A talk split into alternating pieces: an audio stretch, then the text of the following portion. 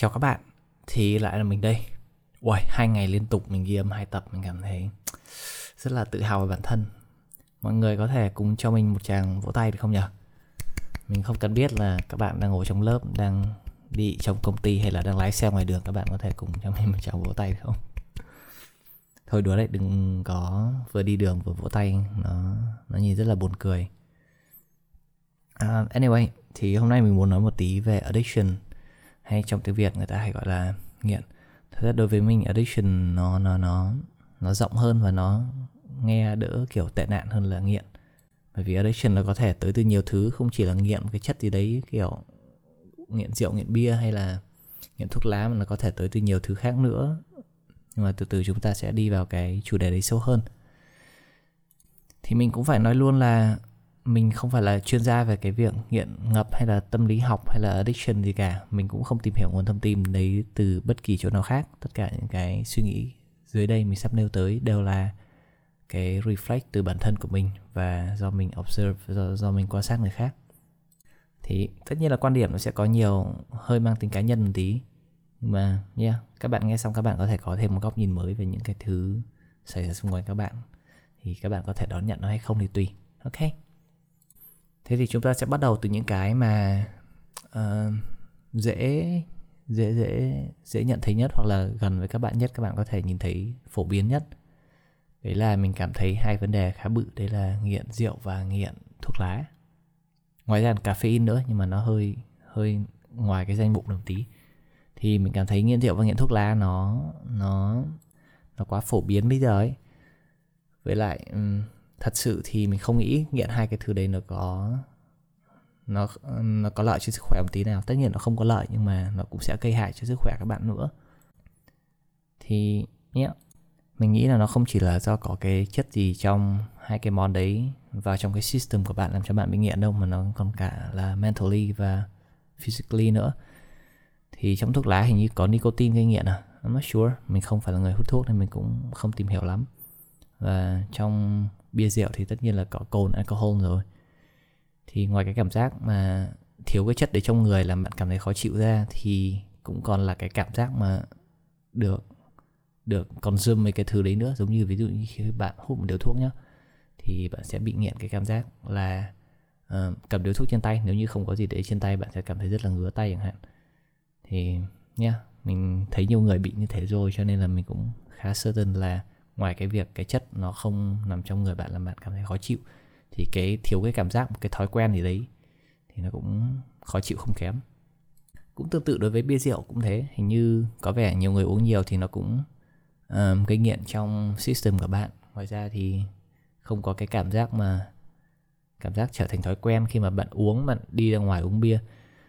Ở thành phố mình ngày xưa ấy nó có cái nhà máy bia đấy thế là nó gần giống như truyền thống thì buổi chiều nào tất cả các ông, đàn ông đi làm về xong đều ra để uống bia. Nó cũng trở thành một cái cảm giác nghiện khi mà được ngồi với lại nghe bạn bè nữa cái đấy thì không có gì là xấu cả, nhưng mà việc tiêu thụ quá nhiều bia và làm bạn cảm thấy bị dependent vào cái alcohol nó cũng không tốt tí nào. Thì có nhiều người uống cả rượu, cả bia một mình trong trong trong bữa tối hạn, thì nó cũng là một cái vấn đề khá lớn. Nhưng mà dù sao thì cũng không sao, bởi vì cả hai cái đấy nó đều không có illegal và nó không có không có bất hợp pháp thì các bạn có thể tiêu thụ bao nhiêu thì tùy phụ thuộc các bạn thôi. Mình chỉ nghĩ là tiêu thụ nhiều quá thì nó không tốt cho cả mentally và không tốt cho cả cơ thể của bạn cho nên hãy rất là cân nhắc khi khi khi nghiện vào mấy cái đấy. Còn nếu bạn thử qua hay không thì đấy là tùy bạn và nó sẽ tùy vào cái sự um, sự determine nói thế nào nhỉ? Sự quyết tâm của mỗi người đi. Ờ, ngoài ra mình cũng nói hồi nãy là nghiện cà phê nữa. Caffeine caffeine thì có trong nhiều loại có cả trong các nước tăng lực này có cả trong uh, cà phê các bạn hay uống hàng ngày nữa. Thì mình mình nhớ khá chắc là cách đây vài năm mình có cãi nhau với bạn gái cũ của mình là việc uống nước tăng lực sẽ hại hơn hay là uống cà phê sẽ hại hơn.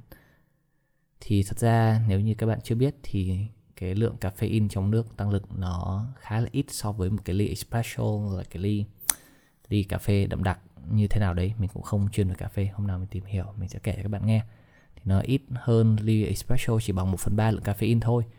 Ngoài ra nó còn có thêm nhiều chất kích thích khác nữa kiểu taurine hoặc là này kia. Nhưng mà cái chính mà người ta nói um, nước tăng lực nó hại hơn cà phê mà người ta phản đối mọi người uống nước tăng lực mà không phản đối uống nước cà phê. Là bởi vì trong nước tăng lực nó có rất là nhiều đường và nó là nước process thì có vẻ như mọi người đều có ác cảm với những thứ đã qua xử lý kiểu chúng nó sẽ có chất bảo quản này kia nhưng mà yeah tất nhiên là sự thật thì cái nước tăng lực nó cũng có rất là nhiều chất hại. Nhưng nếu xét riêng về cái lượng caffeine thì thường trong trong cái lon nước tăng lực bình thường nó có khá là ít caffeine so với cà phê. Cho nên mọi người có thể dễ dàng thấy là hầu như ai cũng có thể rất dễ nghiện vào cà phê. Giống thằng em mình nó bị nghiện cà phê ngày nào nó cũng phải uống một cốc nó mới tỉnh táo được. Còn việc nghiện nước tăng lực thì không phổ biến lắm không không phổ biến nhiều như là uh, cà phê à nói đến việc nước tăng lực có nhiều đường thì mình cũng chợt nhận ra nhận ra là nghiện đường cũng là một cái cái có thật. Mặc dù không ai không nhiều người để ý nó lắm. Mình nhớ mình có đọc một cái research paper ở đâu đấy đó là cái việc mà cho hai con chuột một con chuột sống ăn một cái diet bình thường con chuột cho ăn nhiều đường. Tới khi mà uh, cái con chuột được cho ăn nhiều đường bị cắt cái lượng đường của nó đi trong khẩu phần hàng ngày ấy, thì nó biểu hiện những cái biểu hiện giống như là bị nghiện những cái chất khác thật. Kiểu nó bị run lên nó không không không không hoạt động bình thường đấy. Thì đấy chỉ là bằng chứng khoa học. Rõ ràng là thí nghiệm trên chuột chứ không phải trên người nhưng mà mình nghĩ đường cũng là một cái thứ gây nghiện khá lớn. Với lại dù sao thì kể cả caffeine hay là đường hay là nicotine thuốc lá hay là cồn nó đều không có tốt cho cơ thể lắm theo mình nghĩ là vậy. Um, caffeine thì nó khiến tim mình đập nhanh hơn à, về sau thì nó có thể gây ra nhiều bệnh lý liên quan đến tim còn đường thì nhá, tiểu đường cũng là một cái bệnh khá phổ biến đối với các nước phát triển và có vẻ như với Việt Nam cũng thế. Mình cũng phải thừa nhận là mình, trong các khẩu phần ăn của mình mình tiêu thụ rất là nhiều đường. Mình cảm thấy may mắn là mình không bị tiểu đường thôi. Mẹ mình là một người bị tiểu đường cho nên mẹ hay có cái cái cây đâm vào tay để kiểm tra xem máu có lượng đường cao không ấy. Thì nếu như bạn nào có người thân bị tiểu đường biết cái đấy. Khi mà tiểu đường giai đoạn cuối nó nó bị nặng lên thì nó khá là mệt. Nhưng mà mẹ cũng hay đèo mình ra đâm nhưng mà chưa có vẻ có vẻ như là mình chưa bị tiểu đường lắm mặc dù lượng đường mình ăn khá nhiều. Mình đang cố gắng cắt dần nó đi mình đang cắt bớt dần đi và um, ăn vặt ít hơn. Thì đấy là nhìn quanh bốn thứ mình cảm thấy phổ biến mà dễ gây nghiện ra. Ngoài ra thì tất nhiên có những chất cấm nữa. Um, mình thì mình nghĩ là mình cũng bị nghiện với một vài cái kiểu phổ biến như là đường mình có nói hồi nãy mình không uống cà phê nhiều thật ra không uống cà phê mấy không hút thuốc và cũng không có uống rượu bia cho nên là mình không nghĩ là mình um, mình mình nghiện vào ba cái kia. Uh, ngoài ra thì giới trẻ bây giờ có vẻ đang đang sử dụng nhiều loại chất cấm khác phổ biến hơn kiểu giống như là phổ biến nhất thì mình có thấy có là cần uh, weed. Thì weed cũng có nhiều loại mình không phải chuyên môn về cái này. Tất nhiên là bạn nào có thời gian tìm hiểu research thì nó sẽ có kiến thức rộng hơn mình. Um, cao hơn thì chúng ta có một vài loại uh, psychedelic drug kiểu uh, shroom này là nấm. Uh, LSD thì những cái đấy là psychedelic drugs thì mình không nói làm gì. Ngoài ra còn có những cái chất mà gây nghiện còn tệ hại hơn nữa kiểu heroin hay là ketamine hay là đá kẹo cùng gì đấy. Thì mấy cái đấy mình uh, mình mình không chơi và mình mình có thử qua một vài cái cũng nói sure là cái nào nhưng mà nó không gây uh, không có tác dụng lên mình thì phải, cho nên mình cũng không cảm thấy nghiện lắm. Chỉ là dù sao thì riêng mình với một vài thứ thì nó có mùi còn dễ chịu hơn mùi thuốc lá thôi, chứ nó không tạo cho mình cảm giác gì, cho nên it's fine. Mình cũng không quan tâm lắm.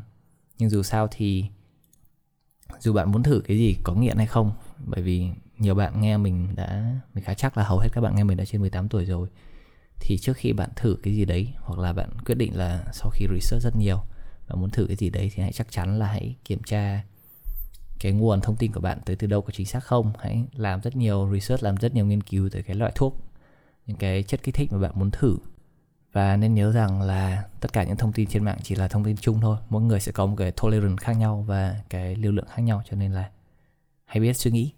À nhân nói về tolerance thì hầu hết tất cả các chất gây nghiện đều có một cái mức độ tolerance nào đấy tức là sau một thời gian bạn uh, consume bạn bạn tiêu thụ nó một cách liên tục thì thì cái cơ thể bạn nó sẽ quen dần cái liều lượng đấy trong người.